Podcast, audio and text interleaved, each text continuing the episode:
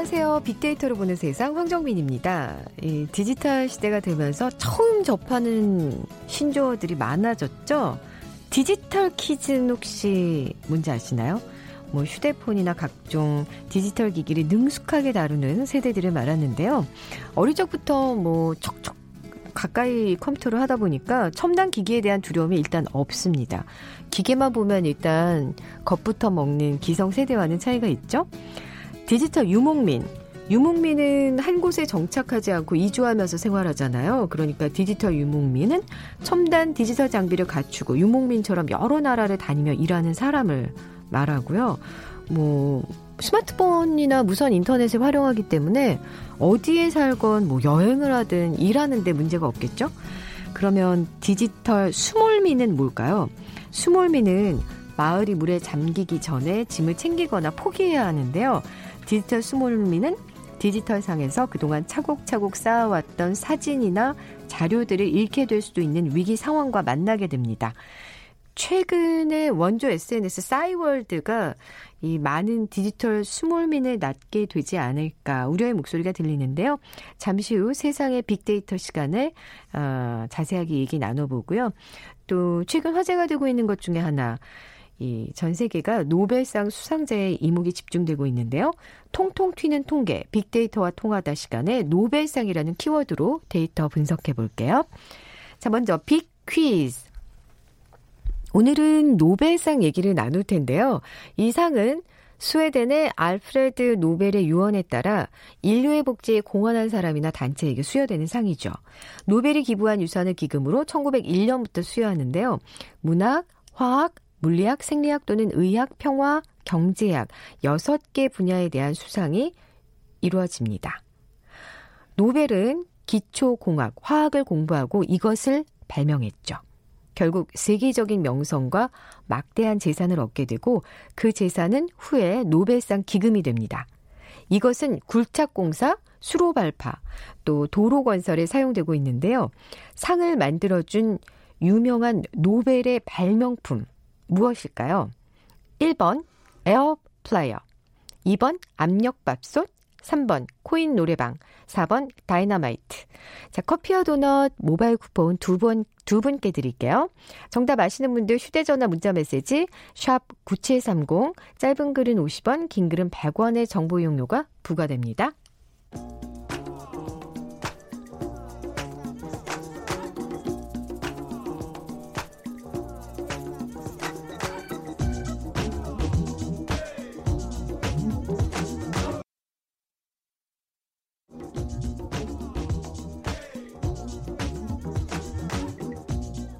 튀는 통계. 빅데이터와 통하다.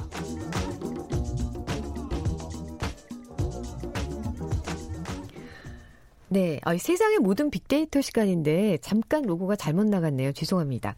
자, 빅 커뮤니케이션 전민기 팀장과 함께 할게요. 어서 오세요. 네, 반갑습니다. 전민기입니다. 네. 어, 정말 그 누군가의 청춘과 함께 했던 싸이월드가 네. 지난 주말 사이에 큰 화제가 됐어요. 그 SNS 난리가 났더라고요. 네. 그래서 내 추억이 통째로 사라졌다. 뭐 마음이 덜컥 내려앉았다. 이런 반응들이 올라와서 보니까 아, 싸이월드 홈페이지가 접속이 안 된다라는 소식이었어요. 그러면서 기사도 나오고 언론 보도 되니까 더 지금 이 파장이 네. 커지고 있는 상황이에요.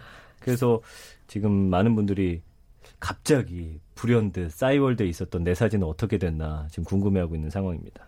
그러니까 자기에 대한 기록으로 싸이월드 이용하신 분들도 많잖아요. 그럼요. 네. 네. 그 저도 가끔씩 가서 그냥 대학교 때 사진 같은 거, 그 다음에 그 게시판 같은데 사람들이 글 남겨놓은 거 보면은 그때를 좀 돌아가게 하는 효과가 있긴 있더라고요. 네. 그래서 다들 추억 있으시죠. 약간 뭐, 일기장 같은 느낌? 맞아요. 일촌 파도 타기 도토리 같은 거. 이 국민 SNS였는데 요즘 뭐 페이스북, 인스타그램 때문에 사실은 좀 쭉 밀렸지만 그래도 2000년대 초반까지는 싸이월드가 정말 전 국민적인 SNS였고 지금 3, 40대한테는 음, 1999년에 이제 나만의 홈페이지 일명 미니홈피 열풍을 불고 왔던 그 시절.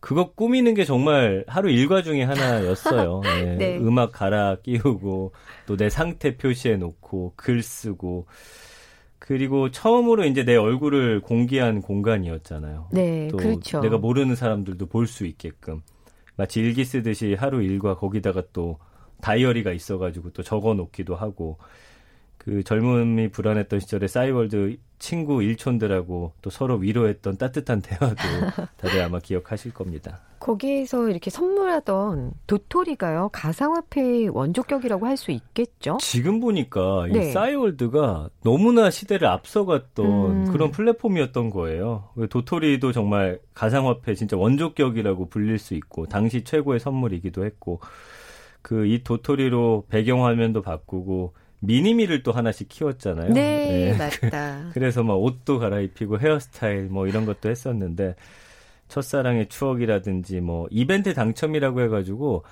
그때 몰래 가서 막 보고 그랬어요. 어. 초등학교 때 좋아했던 친구나 뭐 근데 갑자기 그 하는 사람이 천 번째 방문하는 사람한테 이렇게 그뭐 걸어놨어요. 그러면은 네네. 갑자기 축하합니다 만 번째 당첨자입니다 해가지고 약간 낯뜨거워졌던 아마 기억들도 있으실 거고 뭐 노래 등록 대문 글 이런 너무나 많은 추억이 사실은 싸이월드에 저도 생각해 보니까 담겨 있더라고요. 한 번쯤은 또 옛 애인의 싸이월드를 찾아가 보곤 하던. 네, 근데- 저도 자주 갔습니다. 지금은요. 네. 지금도 지금 접속이 안 되고 있나요? 안 되더라고요. 그래서 그 정보통신부가 아까 발표를 했는데 그 싸이월드 경영진하고 연락을 했대요. 그랬더니 기술적 오류여서 아, 그 복구를 위해 노력을 하는데 사실 지금 어 지금 인력이 또 많지가 않아 가지고 회사가 지금 안 좋은 상태다 보니까 네. 시간은 좀 걸릴 거다 이런 발표는 음, 내놨더라고요. 아, 그래요. 근데 보니까 이게 회원 수가 거의 우리나라 사람만 활용했잖아요. 근데도 3천만 명이더라고요. 네. 그러니까 정말 이게 다시 열리지 않는다면 그 이용자가 저장한 글하고 사진이 지금 다 없어질 판이어서 아까 말씀해 주신 대로 진짜 수몰민이 될 수밖에 없는 상황이고 추억 친구가 사라지는 느낌이다. 이런 글이 있어요. 뭐 도토리는 가져가도 되니까 사진은 돌려달라.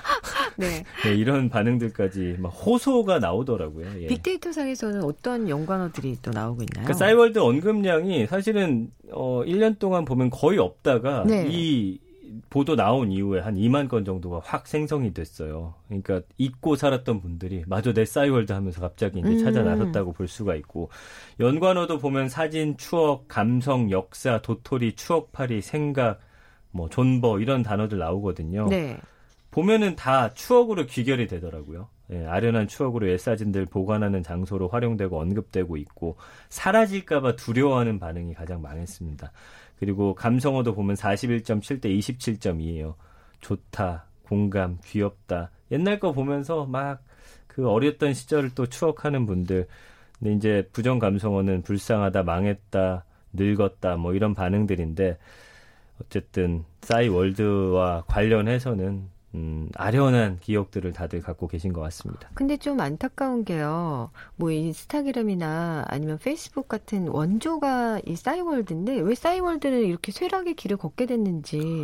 그게 정말 안타까운 건데 우리 스마트폰 이 모바일 환경에 대처를 못했어요. 어, 모바일로 이렇게 바꾸기만 하면 되는 게 아닌가요? 근데 그때 어떤 기술적인 것도 그렇고 어 아마 여러 가지 좀 예측이 좀 늦었던 것 같아요. 그래서 페이스북이 사실 치고 올라왔고 이거는 전 세계적으로 확 연결을 시켜줘 버리다 보니까 네. 싸이월드는 국내에만 이렇게 연결되는 거에 그쳤잖아요. 네. 아마 그런 한계로 인해서 조금 안타까워요. 진짜 싸이월드가 전 세계를 호령할 수도 있지 않았을까라는 아쉬움이 대한민국 국민으로서 날 수밖에 없는 상황이고 네. 이게 1999년에 사실은 카이스트 테크노 경영대학원 창업 동아리에서 탄생을 한 거예요. 탄생도 비슷하잖아요. 네, 페이스북하고. 네, 그러네요. 예. 그래서 마크 저커버그가 하버드생만 SNS로 이 페이스북을 시작한 것보다 3년이나 빨랐습니다. 어. 그 2007년 CNN이 한국을 미국의 페이스북보다 먼저 싸이월드가 등장한 정보기술 IT 강국으로 소개가 나간 적도 있거든요. 네. 그러니까 이거를 좀 만족하지 않고 전 세계적인 시장으로 내다봤으면 어땠을까 하는 좀 아쉬움이 남는 거죠. 너무나 잘 나갔을 때. 그러니까 이게 한국 사람들만 좋아하는 게 아니라 전 음. 세계로 이렇게 퍼져나갈 수 있다는 걸 좀 알아차렸으면 알고는 있었을 텐데 뭔가 좀 여의치 않았나. 제가 정확한 아. 사정은 모르니까 함부로 네. 말할 수는 없겠지만 그런 말씀해 주신 정말 안타까움이 남아요. 우리가 IT의 제왕이 될 수 있었었는데. 맞아요. 예. 그런데 어쨌든 지금의 시점에서는 가장 우려되는 부분이 어떤 사람들의 추억 이런 음. 그 저장고가 없어질 수도 맞습니다. 예, 디지털에선 저장만큼 사실 소실도 쉽다는 점이에요. 그래서 이게 이런 경험을 몇 번 했어요. 그러니까 그 포털 사이트 중에 사라진 것들이 있거든요. 네. 그러니까 이메일을 뭐 다른 회사가 인수해서 이렇게 전환시켜 준 경우도 있지만 아예 카페 같은 거 사라진 경우도 있어요. 어. 그러니까 대학교 때 우리가 또 그런 거 많이 했잖아요.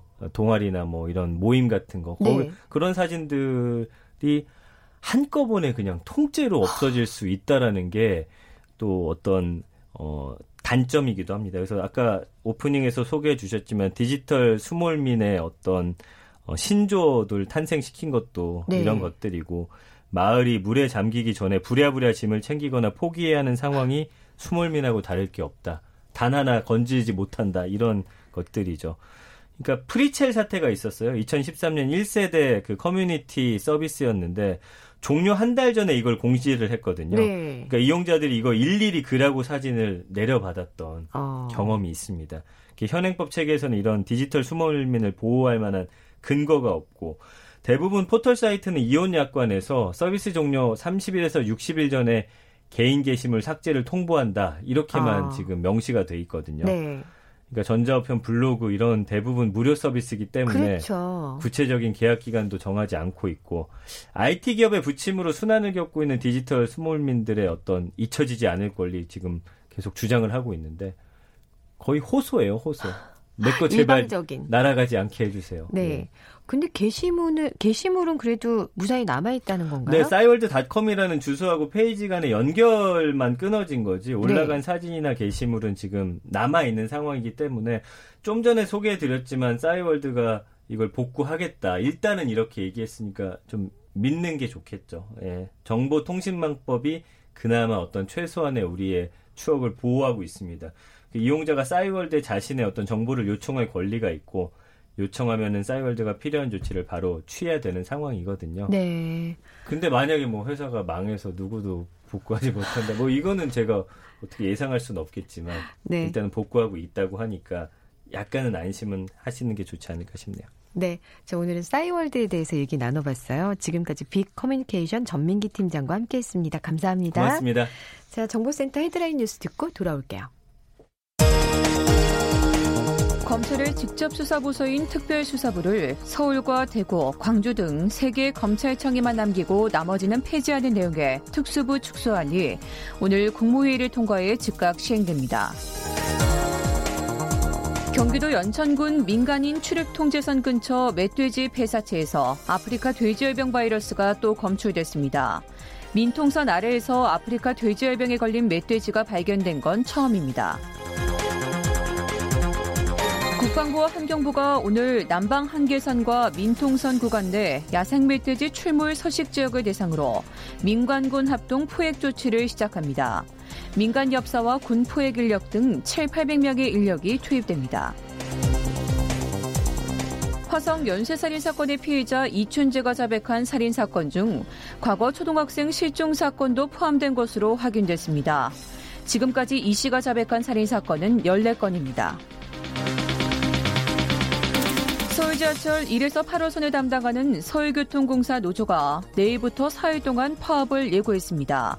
노조는 정부의 임금 피크제 지침 폐기와 인력 충원 등을 요구하고 있습니다. 지금까지 헤드라인 뉴스 정한나였습니다.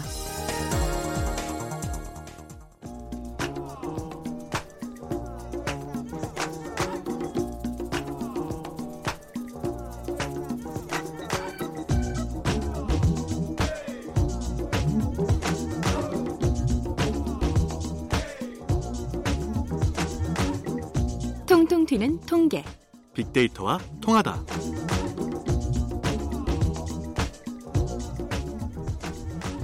통통 튀는 통계 빅데이터와 통하다 디지털 데이터 전문가 김원식 박사와 함께합니다. 어서 오세요. 네, 안녕하십니까? 네, 먼저 빅퀴즈 한 번 더 드릴까요? 네, 그래서 오늘 노벨상 이야기 나눌 텐데요. 이 노벨은 사망 1년 전 재산을 헌납을 했죠. 그러면서 전년도 어, 인류의 가장 큰 공헌을 한 사람에게 매년 상을 수여하라는 유언장을 남겼습니다. 노벨은 이것을 발명하고 세계적인 명성과 막대한 재산을 얻게 되고요. 결국 노벨상의 기금이 이로써 이제 마련이 됩니다. 이것은 폭발성이 강한 위험 물질인 니트로그리세린에 관한 수차례 실험 끝에 만들어졌고요. 이 굴착 공사라든지 수로 발파, 도로 건설에 지금 현재도 많이 사용되고 있습니다. 1867년 노벨의 발명품 이것은 무엇일까요?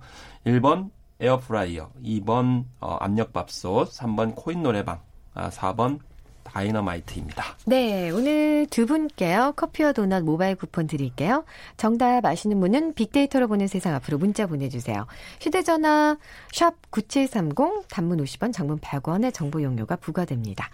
자, 오늘은 데이터로 본 노벨상 한번 살펴볼까요? 네, 그렇습니다. 아, 뭐 노벨상 부분이 뭐 경제학상도 지금 발표되고 있는 그런 상황인데 그동안에 어, 수상자들의 관련된 데이터를 통해서 어, 언론 보도엔 잘 부각되지 않았던 그런 점들을 좀 어, 분석해 보겠습니다. 네. 어... 오늘에는 이제 이례적으로 두 명의 수상자가 일단 나와서 화제가 많이 됐잖아요. 근데 이런 적이 있었나요? 없었습니다. 한 번도? 예, 없었어요. 아. 그 이유는 2018년 작년에 희한한 일이 벌어졌기 때문인데 네. 이 미투 운동의 여파로 이 어, 장클로드 아르노가 아, 18명의 여성들을 성추행했다는 사실이 밝혀졌는데 이게 중요한 것은 할리먼이 아르노가 운영한 문화센터에 재정을 지원한 것이 드러났고요. 또 스웨덴 할리먼의 종신 어, 위원으로 있는 부인이 또 이제 영향력을 또 행사한 것이 드러나게 되면서 이걸 어떻게 해야 될 것인가라는 네. 논란이 붙게 되면서 여덟 명의 종신 위원이 사퇴를 해버렸어요. 오. 어. 그러니까 그 상황에서 어떻게 노벨 문학상을 이제 만들겠느냐, 아, 이게 수, 상작을 네, 도출하겠느냐라고 해서 결과적으로는 2019년에 두 명을 예, 이렇게 선정을 하게 된 거죠. 그러니까 미룬 숙제를 오래 아, 하게 되면서 네네네. 두 명이 나오게 된 상황인데 사실 노벨상 같은 경우에는 뭐 1914년부터 2018년 등 이 시상하지 않은 애가 총 아홉 번에 있었고요. 네. 그래 이제 그런 측면에서 노벨 문학상 같은 경우 이번에 처음으로 이런 일이 이제 벌어지게 됐습니다. 네. 이번에 두 명 선정한다고 하니까 다들 한 명은 여성이라고 예측을 했었는데 예측이 맞았네요. 네, 그렇습니다. 음. 그래서 여성 작가인 올가 토카르추크가 이번에 수상이 됐는데 사실 여성들의 수상은 그렇게 문학상 같은 경우도 많지가 않았습니다. 그래서 여대 수상자 중 8명 중에 7명 이 남성이었고 여성은 한 명에 그치는 그런 상황이었고요. 심지어 1970년과 80년대에는 거의 암흑기라고 해서 남성들이 다 아, 받았습니다. 그런데 이 90년에 이렇게 91년이죠. 고디머가 수상한 이후에 좀 나아지기는 했지만 이 90년까지 90, 90년 동안 어, 여성 수상자가 고작 6명에 불과했습니다. 네. 그런데 최근에 3년에 한 번꼴로 여성 작가가 수상을 하고 있긴 하지만요. 올해 포함해서 어, 120여 명 가운데에 뭐 이렇게 수상한 어, 그런 어, 수상자는 15명에 불과한 그런 상황이라서 앞으로 네. 좀더 많이 수상을 했으면 좋겠습니다. 네. 어, 비영미 출신 작가 기회가 올 가능성이 높다고 예측됐었는데 예. 어, 뭐 배경이 있겠죠. 그래서 올해 그래서 예측이 또 맞았어요. 왜냐하면 역대 수상자를 보게 되면 영어권이 스물 이제 어, 8번, 그리고 프랑스어가 14, 독일어 13, 스페인어 11개, 스웨덴어 7개, 이탈리아 6개, 러시아어 5개 정도 이렇게 됐거든요. 근데 이 연, 아무리 이제 영어권 작가가 수상을 한다 하더라도 이 3년 연속 수상한 적은 많지가 않습니다. 네. 그래서 2016년에 밥 딜런이 받았죠. 또 2017년에는 가즈오 이시구로라고 그래서 이제 일본계지만 영어를 사용하는 작가였어요. 그래 이 영어권 작가가 3년 연속 수상한 경우에는 1948년부터 50년, 91년부터 93년까지 두 번뿐 이라는 것이고 어, 뭐 영어권 작가를 하더라도 미국과 영국 출신 작가가 3년 연속으로 수상한 경우는 48년에서 50년밖에 없었습니다. 네. 그래서 이번에 비영어권 작가가 받을 것이다 예측을 했는데 오스트리아 작가인 페터 한트게 그리고 폴란드 출신인 올가 토카르추구가 받았던 거죠. 그래서 이런 식으로 3년 연속 받는 건좀 예, 노벨상 위원회 측에서도 지금 조심하고 있는 그런 음. 인상이 됩니다. 공동 수상은 금지 사항이라면서요, 노벨상? 네, 공동 수상도 노벨 문학상에서 흔하지 않아요. 그러니까 네. 우리가 흔히 뭐 이번에 이제 경제학상도 그렇고 지난주에 뭐 화학상, 물리학상 이렇게 보면 공동 수상이 과학 쪽에는 굉장히 많아요. 그런데 노벨 문학상은 단 네 번밖에 없습니다. 네. 그래서 1904년, 17년, 66년, 74년 이렇게 돼 있고 2014년 이후에는 중단을 했어요. 공동 수상을요. 그래서 노벨상 공동성을 왜 금지했느냐? 라고 하는 것을 이제 왕립과학원 상임이사가 이렇게 밝혔습니다. 문학의 특질에, 그러니까 문학 작품 때문에 결정이 됐을지는 모르지만 네. 문학은 자연과학처럼 협력하거나 같은 일을 해서 그러니까 공동 작업을 해서 상을 받는 것은 아니지 않느냐라고 해서 오로지 문학은 혼자만의 창작을 인정하겠다라는 식으로 이렇게 이야기를 하고 있는 그런 상황이죠. 좀 생각해봐도 그럴 것 같아요. 네. 그래서 그러면 공동 총작한 사람은 어떠냐 이렇게 또 반론할 수 있는데 어쨌든 노벨상 중에 문학상은 이런 원칙을 가지고 있, 습니다 네. 노벨 과학상은요, 좀 퀴리비 부인 이후로 네. 여성 과학자들에겐 좀 인색하지 않나 그래서 싶어요. 피리 부인을 생각을 하면 아, 여성 과학자가 많이 받는 것으로 생각을 하지만요. 사실 노벨 과학상 수상자 한 610여 명 가운데 97%가 남성입니다. 생리의학상은 여성과학자 12명, 또 물리학상은 3명, 화학상은 5명인데요. 어, 사실 지난해 수상자인 도나 스트리클런드 교수 같은 경우는 1963년 이후에 55년 만에 어. 예, 물리학상 예, 분야에서 상을 받는 그런 상황이 돼버렸거든요. 네. 그래 물론 작년에 이제 두 명의 여성 과학자 나오기는 했는데 올해는 없어요. 아. 그래서 좀 내년을 좀 기억, 어, 기약해봐야 되지 않을까 하는 생각이 드는데 더 심하게 여성한테 상을 주지 않는 분야가 있습니다. 네. 바로 경제학상입니다. 아. 근데 올해 예, 다행히도 디플로라고 하는 여성 어, 학자가 이제 받았는데 전체적으로 비율을 보게 되면 84명의 수상자 중에 여성은 단 두 명이에요. 그러니까 올해 처음으로 두 번째 경제학상 수상자가 나왔어요. 아. 그래서 이 과학 분야를 넘어서서 경제학 상이 유독 이렇게 여성 학자한테 좀 아, 꼬장꼬장하다. 뭐 이렇게 또 분석이 가능하겠네요. 네. 노벨상은 사망하면 수상이 안 된다고 하죠? 네, 맞습니다. 그래서 이 어, 애초에는 그런 규정은 없었어요. 네. 1931년에 어, 에리크 악셀 카를 페트라고 하는 스웨덴 시인이 수상자로 결정이 됐는데 알고 보니까 반년 전에 사망한 거예요. 아. 그런 문제가 있어서 1974년에 규정을 이제 아, 바꿨는데 다만 사망을 해도 받는 경우가 있다고 합니다. 그 이유는 어. 뭐냐면 10월 달에 수상자를 발표를 하잖아요. 네. 그러면 12월 시상식이 열리는데 그 사이에 아. 사망한 경우는 어떻게 할 거냐라고 했을 때 이 경우에는 상을 준다고 네. 합니다. 그런데 이제 수상자 발표 전에 사망을 하면 안 되는 거죠. 예를 들면 후보군에 올랐는데 사망한 사실이 이제 그 즈음에 있게 되면 수상자가 결정이 됐다 하더라도 다시 이제 취소가 되는 그런 상황들이 이제 벌어지겠죠. 그래서 일설에는 아 노벨상을 받으려면 오래 살아야 된다. 아. 장수해야 된다. 네. 이런 얘기가 나오는 수밖에 없는 거죠. 네.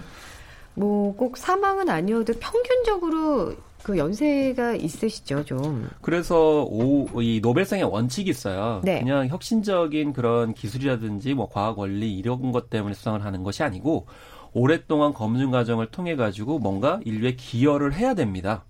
그래서 1970년대에는 업적부터 어, 예를 들면 과학상 수상까지는 평균 10년이었는데 2000년 이후에는 25년으로 길어졌어요. 아. 그래서 이 뭐 논문을 쓰고 실적까지 포함을 해가지고 평가했을 때 총 걸리는 시간이 최근에 조사 결과를 보니까 31.2년 걸리는 것으로 이렇게 나타나서 네. 노벨상을 받으시려면 굉장히 긴 호흡으로 그러네요. 연구를 하셔야 되고요. 수상자 평균 연령을 보면 70대가 30%, 60대가 27.8%, 50대가 19.8%인 걸로 나타나서 있군요. 네. 네. 그래서 일종의 이제 과학 쪽에는 좀더 많이 있겠죠. 네. 그래서 올해 이 노벨 화학상을 받은 존 구디너프 같은 경우는 만 97세였습니다. 네. 만약에 중간에 사망을 했다 그러면 수상을 못 했을 가능성이 높고요. 또 아쉬운 과학자가 또 역대 이래로 있는데 프로이트 많이 아시잖아요. 네. 프로이트 같은 경우는 무려 32차례나 노벨 생리학상 후보에 올랐는데 83세까지 살았음에도 불구하고 결국 상을 못 받았어요. 참 그래서 좀 약간 오래 살아도 아쉬운 그런 아, 과학자로 이렇게 남아 있는 아, 그런 상황입니다. 상복이 없다고 해야 될까요? 이걸 어떻게 표현해야 될지 잘 모르겠네요. 이제 과학계에서는 과연 이 프로이트를 생리학자로 봐야 되느냐 이런 논란이 계속 있었거든요. 대중적으로는 음. 굉장히 유명해졌는데 네. 과학자들 사이에서는 설왕설래했던 그런 측면 때문에 수상을 못한 게 아닌가 저는 개인적으로 그렇게 생각합니다.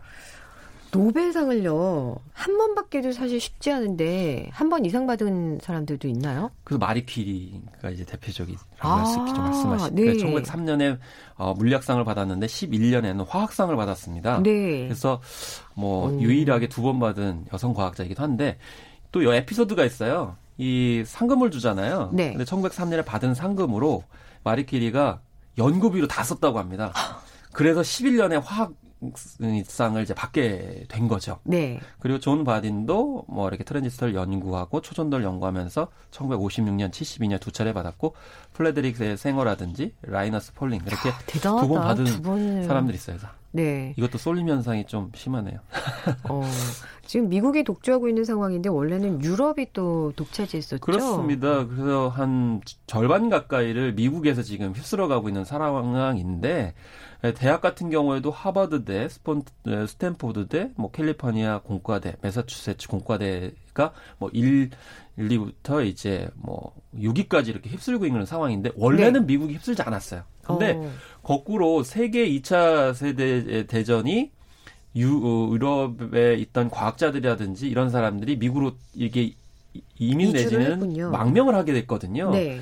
그 가운데서 미국이 적극적으로 이게 끌어들이게 되면서 유럽 중심의 노벨 수상자가 이 세계 2차 세계대전 이후에는 뒤집어진 거죠. 네. 그래서 어떻게 보면 전쟁이 아, 미국에 또 이렇게 좋은 쪽으로 이제 가는 상황인데 어쨌든 세계적으로 미국 과학자들이 싹쓸이 하고 있는 그런 상황 때문에 좀 문제 제기를 많이 하고 있는 그런 어, 상황이라고 볼 수가 있겠고요. 뭐 아시아에서는 지금 현재 약진을 하고 있는 그런 상황입니다. 네. 이 상금은 어떻게 마련하고 또 메달은 어떤 가치를 갖고 있을까요? 네, 그래서 한 지금 11억 정도 되는데요. 이게 근데 경제적 상황에 따라서 상금이 왔다 갔다 했어요. 그 이유는 뭐냐면 네. 앞서서 언급하셨듯이 노벨이 남긴 유산을 기금으로 운영하는데 이자 수익을 가지고 다음 해에 수상자한테 나눠주는 거거든요. 네. 그래서 이자 수익의 67.5%를 다섯 개 분야의 이제 수상자들한테 나눠주는 어, 것인데 이게 경제성이 안 좋게 되면 금리 여파도 있게 되니까 어. 2001년에는 뭐 12억 원을 돌파했다가 2012년에 금융위기 있었잖아요. 음. 이때는 9억 원 정도 정도로 줄어들었습니다. 네. 그러다가 2017년 다시 또 인상을 하고 예, 그래서 경제 상황이 좋아야 상금도 이제 많이 나아진다 이렇게 볼 수가 있겠고 네. 메달을 주어지거든요. 근데 메달을 겉으로 보면 금으로 돼 있잖아요. 근데 이게 18K에다가 24K 순금을 더 씌운 거라고 이렇게 얘기합니다. 어. 그 이제 메달 팔지는 않을 것 같아요. 네. 메달 자체는 한 만 달러 그러니까 우리나라 돈으로 1,100만 원 정도의 뭐 재료비라고 해야 되나요? 금유의 가치가 있다고 이렇게 얘기를 하고 있습니다. 아니 이걸 이 메달을 경매에 파는 경우가 있었어요? 있었습니다. 그래서 유전자 누가요? 이중 나선을 이제 발견했던 이 크릭 같은 경우가 팔았어요. 네. 그랬더니 한 24억 원 정도였고요. 나중에 어 러시아 엉망장자한테는 한 45억 원 정도로 이렇게 이 어, 판매가 됐는데 이걸 다시 또 크릭한테 돌려줬다고 합니다. 아. 왜냐하면 이 이제 이 돈을 가지고 좀 연구에 매진하라 했는데 왜 그럼 팔았을까? 이게 어 크릭 같은 경우는 인종차별 발언을 해 가지고 네. 네, 생계비가 좀 문제 있다고 합니다. 아, 그래서 과학자들이 그렇군요. 생계비 때문에 이렇게 메달을 파는 일은 없었으면 좋겠다는 생각이 아, 듭니다. 네.